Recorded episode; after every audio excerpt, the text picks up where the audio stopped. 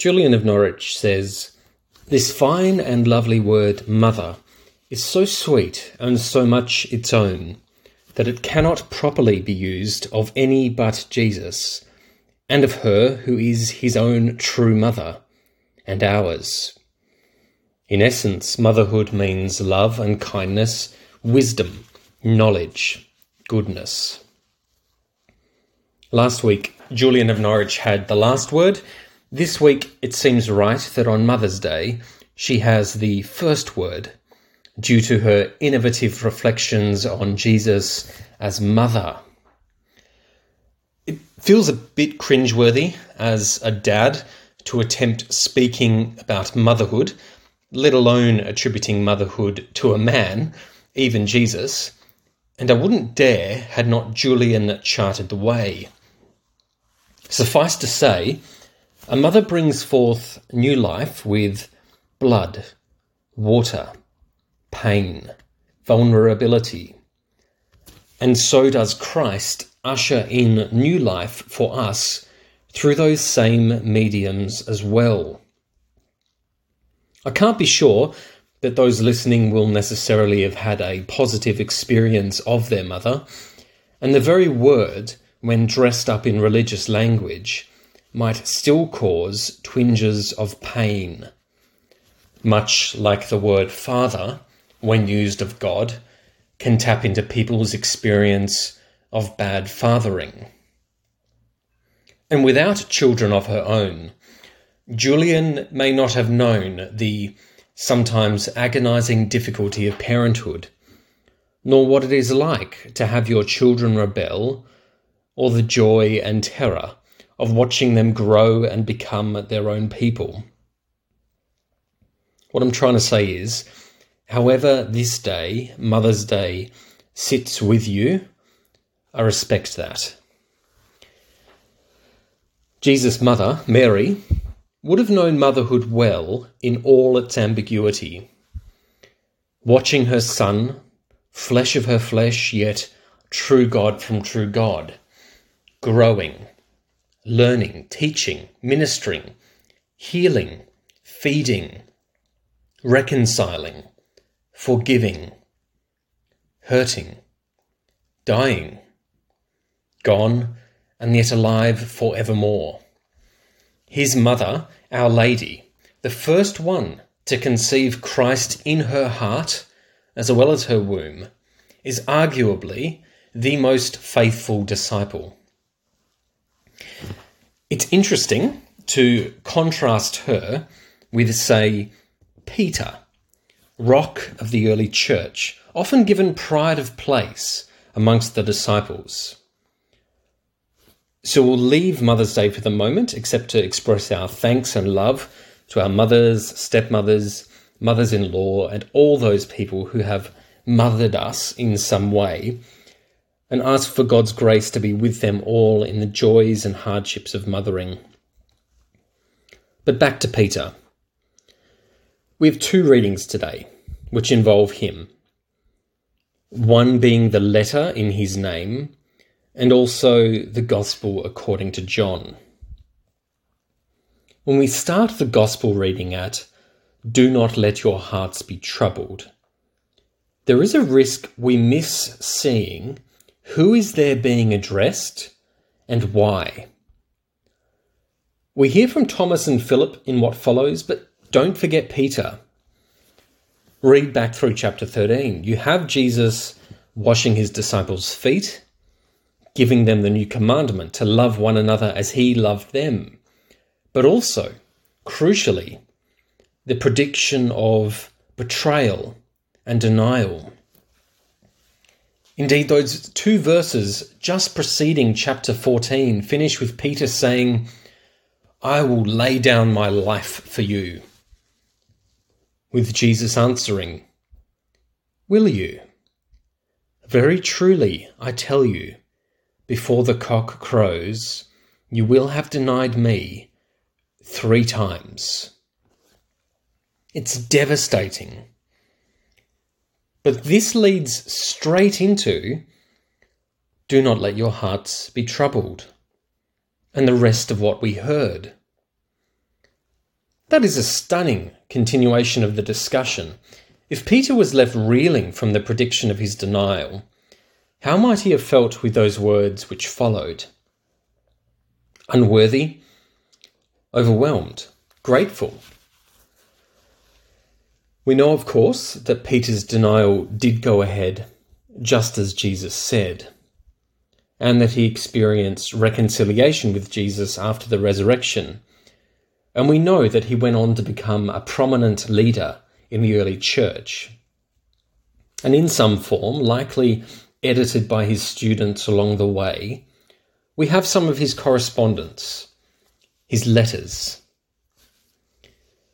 It does need to be acknowledged at this point that some parts of this letter have been misused to justify such atrocities as slavery, as well as some of the worst systems of government and leadership because of its apparent claims of the divine rights of those institutions. Those are very real concerns and need examination in their own right at another time. Just to say, if we are going to be serious students of the Bible and listen carefully for God's Spirit working through the text, it takes a bit of work. If it didn't, we would all agree and get along nicely all the time. At the very least, it should give us pause when Peter says something like, accept the authority of governors and honour the emperor. When a Roman governor, Pontius Pilate, had Jesus killed, and the emperor in question oversaw an unpopular regime in Judean territory. But that's just an interesting aside to explore another time. What I want to get at is the kind of God we are encountering in Jesus. The God with us who, when in the face of betrayal and denial, says, Do not let your hearts be troubled. The kind of God that invites us to pray, Our Father a God who is also related to as mother.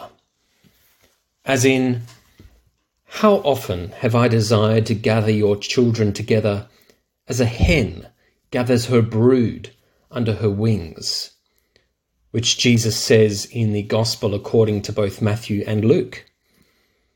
In the first chapter of Genesis, it says, In the image of God we were created, male and female were we created. And in the book of the prophet Isaiah, God says, Can a woman forget her nursing child, or show no compassion for the child of her womb? Even these may forget, yet I will not forget you. So we can appreciate where Philip is coming from when he asks Jesus, Lord, show us the Father. And I think it's fine to hear the word Father and think Creator, Maker, Birther, Divine Parent. The response which follows indicates that if you have seen Jesus, you have seen the God who he calls Father. Or to put it in the words of Bishop John Taylor, we find that God is Christ like, and in him there is no unchrist likeness at all. At this point, I would rather leave you to reflect for yourselves on how this experience of God sits with you. There's a fair bit to pray through. God as Father, as Mother, the love of God, the care, the discipline, and so on. To help channel that reflection, I leave you with a poem. Because I think sometimes that is the most appropriate form of speech or words to explore the depths of God's Word. And this poem is called God as Mother by Allison Woodard, as part of a podcast called The Liturgists, based in Los Angeles, California, and permission has been sought to use this poem. She writes To be a mother is to suffer, to travail in the dark, stretched and torn, exposed in half naked humiliation, subjected to indignities for the sake of new life. To be a mother is to say, This is my body, broken for you. And in the next instant, in response to the created's primal hunger, This is my body, take and eat. To be a mother is to be self empty to neither slumber nor sleep. So attuned you are to cries in the night, offering the comfort of yourself and assurances of, I'm here. To be a mother is to weep over the fighting and exclusions and wounds your children inflict on one another, to long for reconciliation and brotherly love. And, when all is said and done, to gather all parties, the offender and the offended, into the folds of your embrace, and to whisper in their ears that they are beloved. To be a mother is to be vulnerable, to be misunderstood, railed against, blamed, for the heartaches of the bewildered children who don't know where else to cast the angst they feel over their own existence in this perplexing universe. To be a mother is to hoist onto your hips those on whom your image is imprinted, bearing the burden of their weight, rejoicing in their returned affection, delighting in their wonder, bleeding in the presence of their pain. To be a mother is to be accused of sentimentality one moment and injustice the next. To be the receiver of endless demands, absorber of perpetual complaints, reckoner of bottomless needs. To be a mother is to be an artist, a keeper of memories past, weaver of stories untold, visionary of lives looming ahead. To be a mother is to be the first voice listened to and the first disregarded. To be a mender of broken creations and comforter of the distraught children whose hands wrought them.